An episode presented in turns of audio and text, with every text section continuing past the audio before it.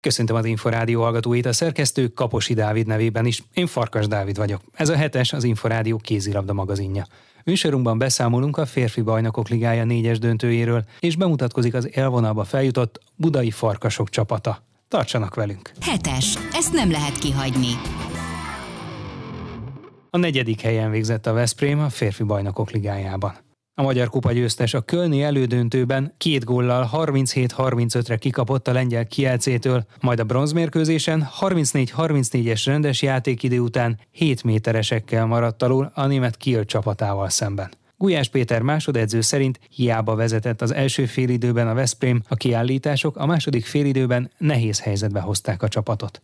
Reméli, hogy jövőre több szerencséje lesz a Veszprémnek. A riporter Kalapos Mihály. Melyik fáj jobban az elveszített bronzmeccs a Killel szemben, vagy az elődöntő a Kielcével szemben? Természetesen a Kielcével szembeni. Miért természetesen? Hát utána már nem tudsz azért harcolni, amiért kiutazták önben, miután az elődöntőt elveszített. Mind a kettő egyébként nagyon szoros volt, tehát akár fordítva is alakulhatott volna, nem? Igen, de ezeken a meccseken ez mindig ilyen, az összes Final Four egy-két gólon dől el, úgyhogy erre kell jobban fókuszálni majd a következőnek. Mi hiányzott a Kielce ellen? Igazából volt egy 4-5 perces periódusunk, amikor sokat voltunk hátrányba, és nem koncentráltunk úgy a befejezésre a második félidőbe. Az okozta azt a hátrányunkat, és onnan már a visszakapaszkodás egy, egy nehéz dolog volt. Pedig ugye a szünetben a Veszprém vezetett még 18-16-ra. Igen, az elején meg a Kielce vezetett, aztán mi vettük át a vezetést, folyamatosan ugráltunk a 40. percben a, a, az eredménnyel, és ott volt nekünk egy 4-5 perces komoly emberhátrányos történetünk ugye a piros lapnál, és utána már nem tudtunk úgy visszajönni a mérkőzésbe. Próbálkoztunk, ugyan volt labdánk az egyre, vagy lett volna labdánk az egyre, de, de mindig valami közbeszólt, hogy, hogy ne így legyen az eredmény. Egyébként Blaz Blagotinseknek a kiállítása az mennyiben befolyásolta a mérkőzést végzetesen? Nem végzetesen, de utána azért látványosan más lett a védekezés, érezhetően jobban tudott támadni ellen a kiálca. A bronzmérkőzésre viszont úgy tűnt, hogy a Telekom Veszprém nagyon összeszedte magát, és meg is lesz. Aztán ugye egészen 7 méteresekig jutott el a mérkőzés. Így van, hát ez egy ilyen meccs volt, profika játékosok, és abszolút úgy vették, hogy megmutatják azt, hogy mit tudtak, miért harcoltak ebbe a szezonba, mennyi munkát tettek ebbe bele, mennyi edzés volt ebbe, mennyi áldozatot hoztak azért, hogy egyáltalán a Final Four-ban legyünk. Én azt gondolom, hogy mindent megtettünk azért, hogy gyönyörűen zárjuk ezt a szezont a győzelemmel. A 7 méteres az egy orosz rulat így alakult. Itt is tulajdonképpen irányított a Veszprém, vagy itt is a kezében volt a mérkőzés sorsa, de hát tulajdonképpen azt is mondhatjuk, hogy sokkal jobban is kijöhetett volna ebből a Final Fourból, némi szerencsével mondjuk, nem? Némi több szerencsével, igen, némi több koncentrációval a, a végén a, a, a lövéseknél. De nyilván van, van mindenben javulni való, meg mindig van hova fejlődni. Ezen fogunk majd a közeljövőben dolgozni. Egy hosszú utat kezdtünk meg ebbe a szezonba, és remekül dolgoztunk. Nyilván most a Final Four értékelése az azt gondolom, hogy egy nappal a Final Four után még egy viszonylag nehezebb dolog, de nincs miért szégyenkeznünk. Teljesen emelt fővel jöttünk le mind a két mérkőzésre, hiszen a csapat minden megtett azért, hogy a lehető legjobb teljesítmény nyújtsa. Nagyon sokan nincsenek itt, és nagyon sokan nem tudják, hogy ez miről szól, meg még életükben nem jártak itt. Ez egy fantasztikus dolog, és, és tényleg a csapat mindent megtett, minden áldozatot meghozott azért, hogy a lehető legjobb eredmény nyújtsa. Így sikerült. Mennyire nehéz egyébként ilyenkor a játékosokba hitet önteni, vagy az idő majd a sebeket begyógyítja? Profi játékosokról van szó, a következő szezonban ugyanúgy céljaink lesznek, ugyanúgy szeretnénk azokat elérni, és ugyanúgy a legjobb csapat szeretnénk lenni. Ez minden profi sportoló életében így van, és azt gondolom, hogy senkinek nem kell azért plusz motivációt adni, hogy a következő szezonban ismét olyan erőbedobással dolgozzon, ahogy azt idén tette. Reméljük jövőre több szerencsénk lesz, egy kicsit megváltozik majd nyilván a csapat, jönnek be új emberek, akiknek be kell lépülni, ez egy hosszú folyamat, végén a Final Four az mindig egy korona az éves teljesítményedre, és nyilván hát láttuk a döntőt is, hogy milyen apróságokon múlt az, hogy a Barcelona nyert bajnokok ligáját. Gyakorlatilag ez erről szól, és egy-egy gólok döntenek, egy-egy nüansz dönt. Minden meccs idén nagyon szoros volt, és egy-két gól döntött. Úgyhogy abszolút emelt feljel tudunk távozni Kölnből, meg ezt a szezont abszolút úgy lehet tekinteni, hogy ez egy, ez egy eredményes szezon volt. Tudom, hogy még csak most ért véget a szezon, de lehet már arról beszélni, hogy a következőre inkább erősödik a Veszprém? Nyilván az, hogy az új játékosok érkezése, ők nekik van egy integrációs folyamatuk, amikor beépülnek. Nyilván ez az őszi szezon valószínűleg erre rá fog menni, és utána a világbajnokság után, majd amikor januárban véget ér a világbajnokság, utána ismét elkezdődik a, a csapatnak az építése. Ez erről szól ez a következő év, hogy a klub is lenyilatkozta, próbálunk építkezni, próbálunk előrefele haladni, ez a, ez a lényeg. Jó csapatunk van, ami, amiben azt gondolom, hogy a siker mindenképpen előre látható. Ujjás Pétert a Veszprém másodedzőjét hallották. A fináléban a Barcelona a döntetlenre végződött rendes játékidő és a hosszabbítás után 7 méteresekkel nyert a Kielce ellen. Amióta négyes döntőt rendeznek, a katalán együttes az első, amely meg tudta védeni címét. A BL álomcsapatába a Veszprémből Petar Nenadic és Kentin Mahé került be. Hetes, az Inforádió kézilabda magazinja. Hetes, ezt nem lehet kihagyni. A férfi NB1B megnyerésével jutott fel az élvonalba a mindössze 12 éve alapított budai farkasok.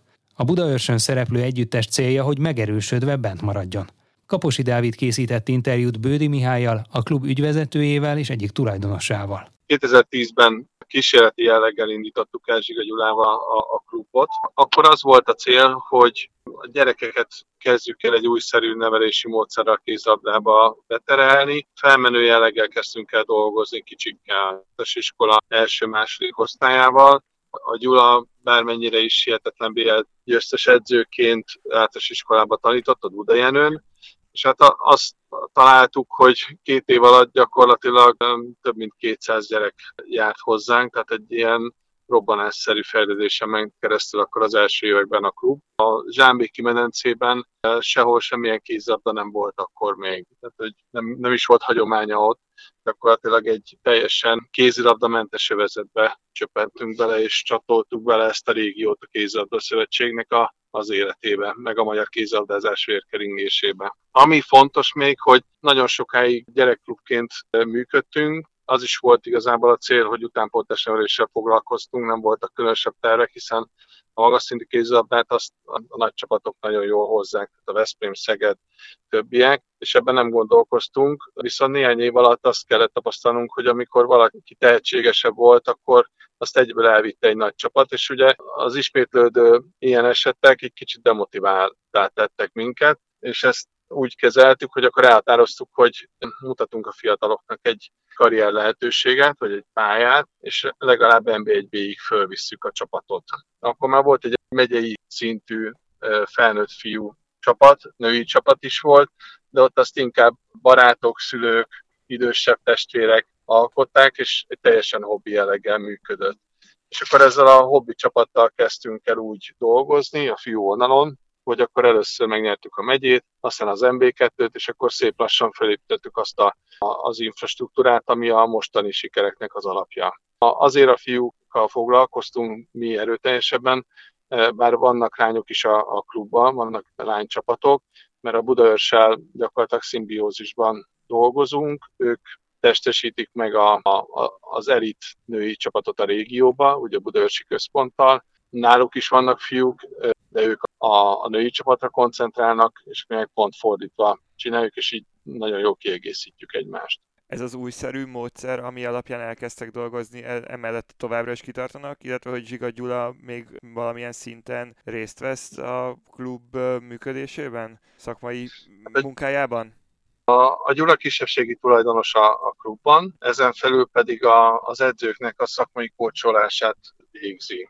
Tehát, hogy a, a napi munkában aktívan nem vesz részt, viszont a, az edző kollégák tudom, hogy nagyon sokszor fordulnak hozzá, amikor szakmai tervekről beszélünk, kicsit stratégiázunk, akkor folyamatosan be van mondva, és akkor segít azzal a nagy tapasztalattal, ami neki van. És vannak olyan játékosok, akik a kezdetektől, tehát végigjárták ezt az utat önökkel együtt, és most akkor már NB1-es játékosként készülhetnek a nyáron? Közelítsük meg két oldalra. Egyrészt az, hogy olyan játékos, aki a megyei szinten is volt nálunk, és még most is olyan sajnos nincs, de olyan játékos van három is, aki NB2-ben csatlakozott hozzánk, és most az NB1-es csapat része is lesz jövőre Hát ők akkor 5 évvel ezelőtt 20 éves fiatalok voltak, tehát ifjú titánok, akik megdolgoztak azért, hogy NB1-es játékosok versenek. Az Auer Christopher, a Szővét Fiszav és a Waller Péter, akikről beszélek, illetve olyan játékosok, akik nálunk kezdtek el 6-7 évesen kézilabdázni, és ott voltak az NB1-s csapatban, ilyen is vannak. A Mészáros Vince az egyik ilyen figura, aki időközben Dániába jár egyetemre, és ott folytatja a kézilabdás karrierjét. Hát reméljük egyszer visszatér, és itthon is a legfelső szinten fog majd kézilabdázni, és az egyetem alatt ezt nem teszi félre. A lányok között is van olyan, aki nálunk indult is a Budaörsi NB1-es keretnek a, a tagja, és hát reméljük, hogy folyamatosan nőnek fel ezek a tehetségek. A szavaiból már azért itt körvonalazódik a válasz, de akkor az nem is lehetett kérdés, hogy vállalják az NB1-es tagságot a következő szezonban. Igen, hát ez egy nagy kihívás, tehát ez egy teljesen más kávéház. Annak idején, amikor az NB2-ből följutottunk MB1-be, akkor is sokan mondták, hogy hú, hát ez egy teljesen más dolog. Én játékosként megéltem ezt, nagyon jól tudom, hogy mi a kettő között a különbség, most sportvezetőként is a saját bőrömön tapasztalom és hogy látja, mennyire készítette fel az MB1-re a, a csapatot, akár ez a most ugye megváltozott lebonyolítási rendszer, hogy már alsó és felsőház volt, tehát azért itt az utóbbi időben több kemény mérkőzése volt a, a csapatnak. Az NB1-re ez nem készít föl, egyrészt teljesen más szintű csapatok vannak, tehát jóval erősebb az NB1-es bajnokság, a felkészülési meccseket, vagy ligakupa meccseket játszottunk NB1-es csapatokkal úgy, hogy tehát hogy kiki meccseket játszottunk a Komlóval, a Davassal, a Veszprém KKFT-vel, tehát ilyen szempontból maga a keret nem rossz alap ahhoz, hogy, hogy az NB1-ben menjünk. A, a bajnokság lebonyolítása az inkább hátráltatott minket a felkészítésbe, hiszen az utolsó előtti fordulóban dölt el nagyon-nagyon későn, hogy, hogy biztos a feljutás, és ugye addig gyakorlatilag nem tudtunk érdemet tárgyalni senkivel a, a következő éves kerettel kapcsolatban. Hát ez, ez inkább egy ilyen handicap volt nekünk, ahogy ez a bajnokság lezárult, lebonyolításra került. Most viszont akkor mennyire kell megerősíteni a csapatot, mekkora mozgás várható a nyáron? Úgy kell elképzelni, hogy maga az átigazolási időszak tipikusan azért a minden évnek az első negyedévében lezajlik. Tehát január-februárban, március közepéig a, a játékosoknak 90%-a már következő évi szerződéssel rendelkezik. Ugye mi ezt a folyamatot június elejétől tudjuk csinálni, úgyhogy olyan hatalmas mozgásra nem számítok, négy-öt játékos fog érkezni a kerethez, vagy már érkezett is, és így vágunk neki a, az NB1-nek. Itt mondom, a, a bajnokság lebonyolítása miatt nagyon későn dölt el, hogy ki a feljutó, és ezért érdemben tárgyalni nem lehetett előtte játékosokkal, hogy ezzel a kerettel fogunk operálni amikor elkezdődött az előző szezon, akkor célkitűzés volt a feljutás, vagy azért ez így menet közben változott meg? Három éves ciklusokban gondolkodunk, tehát kicsit ilyen három éves tervekben, úgy tetszik. Tavaly egy, úgy indítottuk a három éves tervünket, hogy az első két évben föl kell jutni, föl szeretnénk jutni. Ugye tavaly május közepén volt az a beszélgetés a Lév Andrással, a Rév TSC tulajdonosával, hogy egyesítsük a két klubot, illetve a két klub mögött álló infrastruktúrát, pénzügyi erőforrásokat, és közösen próbáljunk meg az NB1-ben játszani. Május vége az, ugye, ahogy előbb mondtam, már jóval az átigazási időszak végén volt, tehát hogy a, a tavalyi csapatunk nagyon minimális mértékben változott. Próbáltunk a játékosokat hozni, akik már NB1-es tapasztalattal rendelkeznek, és hogyha sikerül a feljutás, akkor tudnak segíteni, tehát a, már, már annak az NB1-es keretnek a stabil alapját adják, és a, a, az a bajnokság, amit most megnyertünk, az szerintem a csapatsportok közül ma Magyarországon a legerősebb bajnokság volt. Hogy itt arra gondolok, hogy nagyon kiegyenlített volt a mezőny, nagyon hosszú volt és nagyon éles a bajnokság, én azt gondolom, hogy a pénzügyileg biztos nem mi voltunk a, a legerősebbek a, a, ebben a bajnokságban, de még azt mondom, hogy a, a játékos keretünk sem feltétlenül a legerősebb volt. Én azt gondolom, a csapatmunka, a szakmai munka, az összefogása azt hozta meg az eredményét. hogy anyagilag mekkora a különbség a két osztály között, tehát most mennyivel nagyobb költségvetéssel számolnak, illetve hogy ezt mondjuk a, akár a jegybevétel, akár a szponzorok kopogtatnak-e már az ajtaján, hogy akkor most már egy NB1-es csapatot szeretnének támogatni? Mindenki előtt nyit fel az ajtónk, aki támogatni szeretne minket. Megyünk is aktívan szponzorok felé. Ugye egy olyan gazdasági modellt szeretnénk megvalósítani, ami talán itt Közép-Európában nem szokásos, tehát inkább egy nyugati gazdasági modell az, ami a, a budai farkasokra jellemző lesz, ahol szponzorok, jegyárbevétel, egyéb szolgáltatásokon keresztül próbáljuk megfogni a, a gazdasági szereplőket. Semmiképpen sem a, a mecinások után megyünk, hanem olyan támogatókat szeretnénk szerezni, akinek mi is értéket adunk. Tehát aki azért jön ide, mert az ellenszolgáltatás az megéri neki. Tehát itt fogunk dolgozni employer brandingben, fogunk dolgozni CSR-ba, komolyan olyan üzleti klubok létrehozásába, ami, amiből származó bevételek ellensúlyozzák azokat a pénzeket, amiket az egyes cégek ránk fordítanak, de ez, ez még gyerekcipőben van. A, a költségvetés maga azt látjuk, hogy körülbelül másfélszeres büdzsével fogunk dolgozni a, a következő szezonban, tehát ez a minimum, és azon dolgozunk, hogy meg tudjuk duplázni az előző éves büdzsénket, mert az lenne egy stabil bázis, stabil háttér a bemaradáshoz és nyilván az egésznek lehet egy olyan hatása, hogyha most a, a, a gyerekek majd látják akár egyik héten a Szegedet, másik héten a Veszprémet játszani ott Budaörsön, akkor ők is többen kapnak majd kedvet ahhoz, hogy csatlakozzanak a klubhoz. Tehát akár így az utánpótlás bázis is növekedhet, számítanak erre? Számítunk, mindenképpen egy nagy vonzó erő. Ugye most van egy olyan kezdeményezésünk, ezt a, az idejében már elég jól csináltuk, hogy a felnőtt csapat játékosai a környékbeli iskolákban testnevelés órákat is tartanak, vagy csoportos foglalkozásokat, tehát itt uh, tipikusan nem kézzelbedzésekről beszélünk, hanem olyan iskolai foglalkozásokról, ahol a toborzást erősítjük, és ez nagyon jól működik azért az mindenképpen sokat jelent a gyerek számára, hogyha egy NB1-es játékos van ott. Bár teszem hozzá, hogy nem mindig realizálják, tehát hogy a Walt Disney az még nem kézzelabdáról szól, tehát hogy nem feltétlenül van a gyerekeknek a, a, a tudatában, hogy most egy NB1-es játékos foglalkozik velem. Egyébként hány gyerek tartozik most a klubhoz? Nálunk körülbelül 200 gyerek sportol, és ezt próbáljuk növeszteni, ezt a számot. Gyakorlatilag itt a Zsámbéki medencét, a dél-budai régió minden zegévezugába dolgozunk, a helyi iskolákkal működünk együtt. Minden kisebb korosztályról beszélünk, annál inkább jellemző az, hogy majdnem minden településen van valamilyen foglalkozás.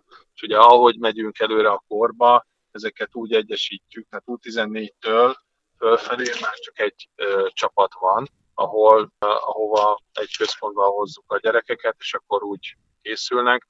Hát a Budaörsel együttműködve az U15, U16 serdülő és ifi csapatunk az országos első osztályban játszik. Tehát, hogy a, ha azt nézzük, az utánpótlás rendszerünk az milyen, akkor a legkisebbek az U8, U10 körül, ők Zsámbékon, Budakeszin, Budajenön, Telkibe külön-külön edzenek, készülnek. Az U12 U13-as, U14-es az még területi bajnokság az MK szervezésében is, viszont az U15 és a fölött már gyakorlatilag első osztályú csapataink vannak. Tehát együtt versenyeznek a gyerekeink a, a nagy klubok, meg az akadémiák csapataival, a tavalyi évben a, Rév TSC-vel, Egyesüléssel egy MB2-es játék jogunk is van, indulási jogunk, és ebbe az MB2-es csapatba tesszük azokat a tehetséges ifistákat, egy-két játékost, akiknek már szükségük van a fejlődéshez a, a felnőtt bajnokságban való részvételre. Tehát így, hogyha összenézzük ezt az egész utánpótlás vertikumot, akkor ez egy, ez egy nagyon erős gerinc arra, hogy jó, jó munka és jó utánpótlás nevelésünk legyen ami a felnőtt csapatot illeti. Következő szezonban mivel lenne elégedett a bentmaradás az első számú cél? Igen, tehát abszolút a bentmaradás az első számú cél. Nagyon jó lenne, hogyha ha mi lennénk a következő év meglepetés csapata. Ugye minden évben, most az elmúlt években volt egy meglepetés csapat, a Veszprém Kft. vagy a NECA, aki a várakozásokon jóval felül teljesített. Ebben nyilván nagyon sok munka is volt mind a két esetben nagyon ügyes játékosok, jó szakemberek voltak, mi is most próbáljuk ezeket a a paramétereket biztosítani miénk számára, hogy, hogy ez e, sikerüljön. De az első évben most a bennmaradás a cél, említette ezt a három éves tervezési intervallumot, most, hogy feljutottunk, ugye a tervünk a következő évben az, hogy bennmaradunk, és utána pedig szeretnénk egy 6-10. hely közötti középcsapattá erősödni. Bődi Mihályt az élvonalba feljutott budai farkasok ügyvezetőjét és egyik tulajdonosát hallották. Hetes, az Inforádió kézilabda magazinja. Hetes, ezt nem lehet kihagyni. Már a véget ért a hetes. Következő műsorunkkal jövő kedden este nem sokkal fél nyolc után jelentkezünk. Magazinunk adásait megtalálják és akár le is tölthetik az Inforádió honlapján a www.infostart.hu oldalon keresztül.